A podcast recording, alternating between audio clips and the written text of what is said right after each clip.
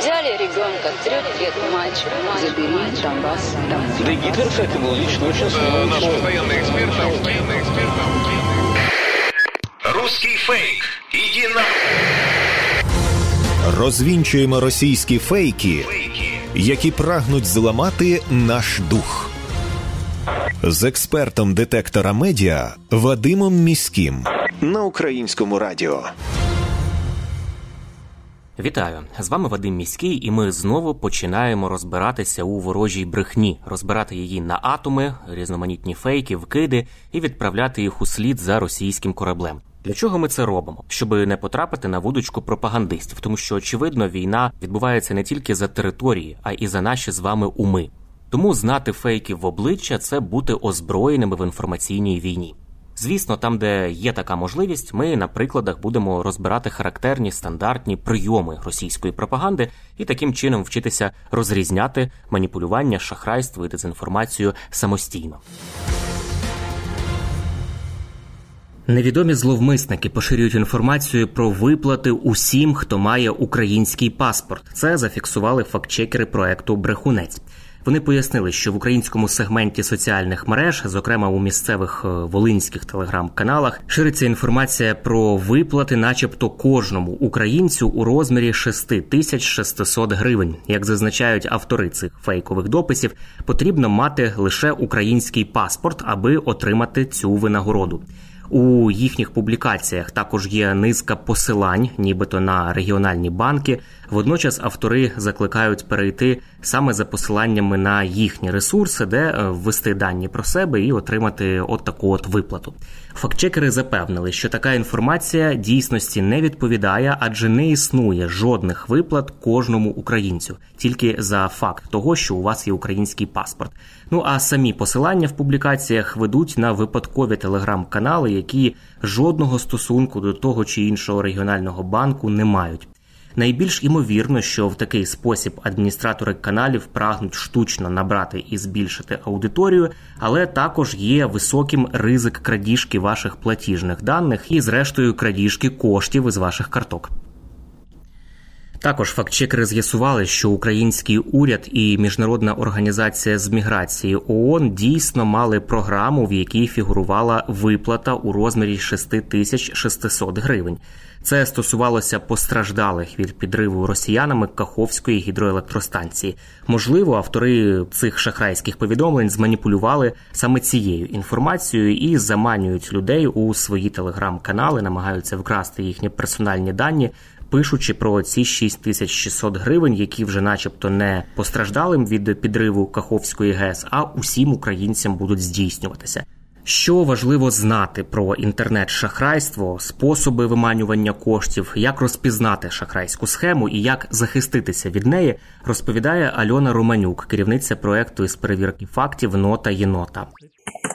Із початком вторгнення, повномасштабного вторгнення, кількість шахрайських схем е, шкалить дуже багато фішингових атак, які розраховані на різні категорії людей, зокрема на переселенців, на тих українців, які втратили житло, втратили автівки і так далі. І під виглядом, прикриваючись якимись міжнародними організаціями, шахраї обіцяють виплати по 12, 15, 20 тисяч гривень. Сума може бути будь-яка, і просять там відповісти на певні питання в анкеті, а, потім залишити номер своєї банківської картки, а також cvv код Це з трьох цифр. Він складається, і термін дії. Таким чином, заволодівши цими даними, шахраї можуть розплачуватися вашою банківською карткою, можуть заволодіти вашими коштами. І таких схем дуже багато. Вони щодня з'являються нові,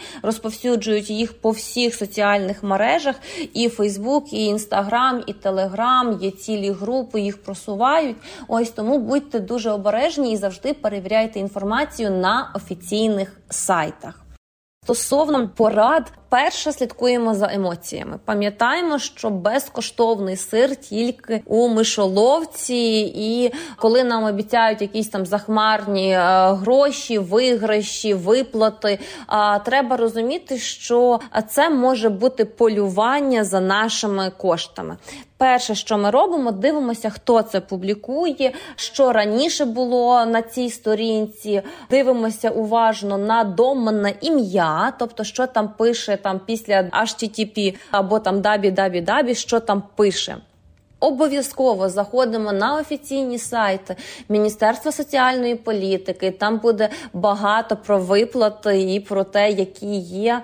Ось можна зайти на сайти тих організацій, які вказані у так званій рекламі, наприклад, у Фейсбуці, або там виплати від Ощадбанку. Можна зайти на сайт Ощадбанку і подивитися, чи є виплати. Загалом від шахрайських схем не застрахований абсолютно ніхто, і нас може врятувати тільки тільки наше критичне мислення перед тим, як е, якісь дані кудись відправляти, потрібно кілька разів подумати.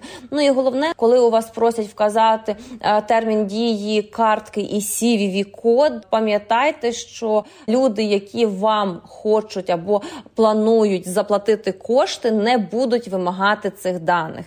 Ці дані можуть просити, тобто ви можете оплатити так якийсь товар у магазинах, або цими даними власне і хочуть скористатися шахраї. Тому ні в яких там ви е, заповненнях анкет, коли намагаєтеся отримати якусь виплату, не вказуйте термін дії картки та cvv код. І загалом не читайте сайти сміттярки, підписуйтеся на фактчекерів, на фактчекерські ресурси. Ми оперативно і регулярно пишемо про шахрайські схеми, які з'являються. Ми з вами почули поради від Альони Романюк, керівниці проекту із перевірки фактів Нота єнота.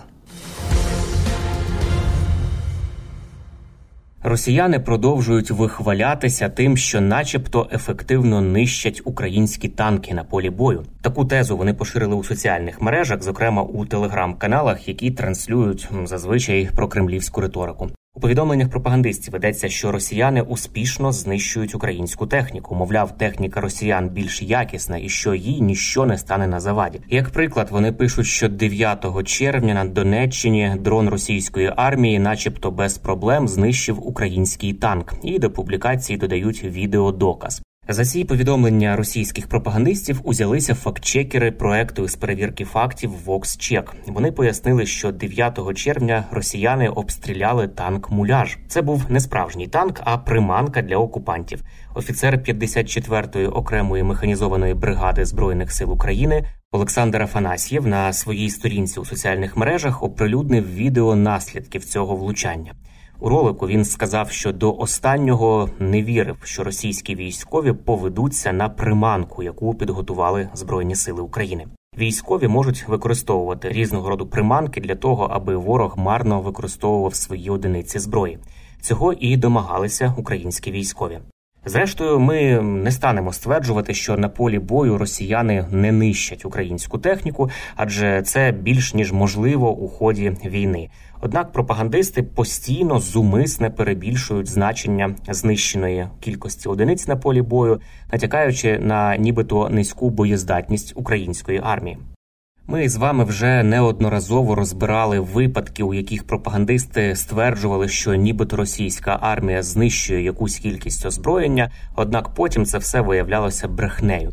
От у такий нехитрий спосіб автори пропагандистських повідомлень намагаються приховати власні невдачі і маскуються тим, що, начебто, ефективно щось тут знищують. Це були головні фейки на сьогодні. Насамкінець нагадую, що не варто довіряти різного роду чуткам і пліткам. Усі неконкретні, напівсекретні, панічні повідомлення мають у нас одразу вмикати червоне світло в голові, що таку інформацію слід перевірити. Як правило, за такими неконкретними джерелами, інсайдами, емоційним викладом ховаються інформаційно-психологічні операції ворога, який прагне нас деморалізувати.